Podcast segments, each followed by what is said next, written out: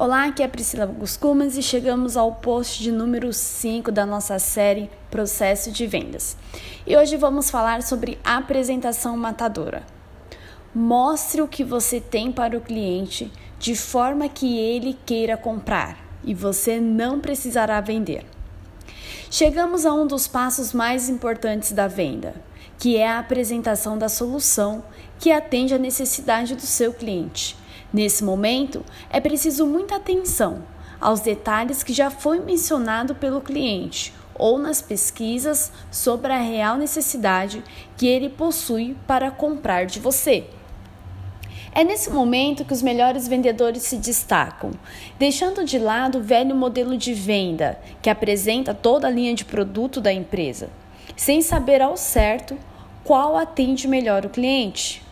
Nessa fase, os vendedores de elite se destacam através de uma apresentação de venda consultiva, abordando realmente o que atende à necessidade do cliente. É nessa hora que o cliente precisa ter a certeza que você está oferecendo algo que atende às principais necessidades dele. O cliente não quer saber das especificações técnicas. A primeira coisa que ele quer saber é como seu produto ou serviço o ajudará. Um fator muito importante é a criação da empatia com o cliente. Faça o cliente se sentir à vontade com você. Crie um ambiente de energia positiva e bem-humorado. As pessoas gostam de se sentir acolhidas e empáticas com outras pessoas. Ninguém resiste a algo que lhe faz bem. Faça com que o cliente confie em você. Nesse momento, o cliente já começa a criar o desejo de querer comprar. Envolva o cliente na sua apresentação. Caso seja um produto físico, deixe que ele toque, experimente o produto como se já fosse dele, como se já pertencesse a ele. Caso seja um serviço, pergunte a ele como ele se sentiria ou como ele se sentirá se já tivesse esse serviço. Como tornaria a vida dele mais fácil? Faça com que ele imagine como se já tivesse isso na vida dele. Esteja preparado. Veja todas as ferramentas necessárias que você utilizará nessa apresentação. Leve algo impresso, amostras, fotos, vídeos, depoimentos de outros clientes. Esteja pronto para mostrar o seu profissionalismo ao potencial cliente. Coloque energia em seu tom de voz.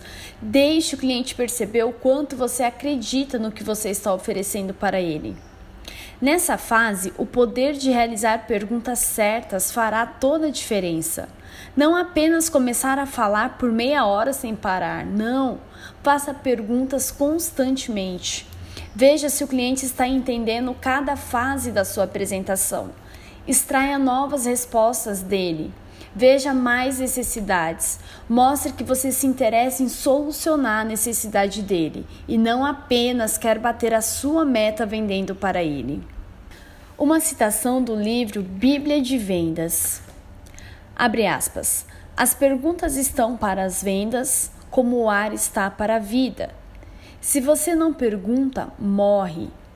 Se você faz incorretamente, sua morte não será imediata, mas será inevitável. Se faz perguntas corretamente, a resposta é uma venda, fecha aspas. Conte seus casos, como você já ajudou outros clientes em situações semelhantes a dele. Apresente seus depoimentos, deixe contatos para que ele mesmo possa checar suas referências. Apresente uma lista de clientes satisfeitos e atendidos. Caso sejam empresas, coloque os logotipos das empresas nessa apresentação.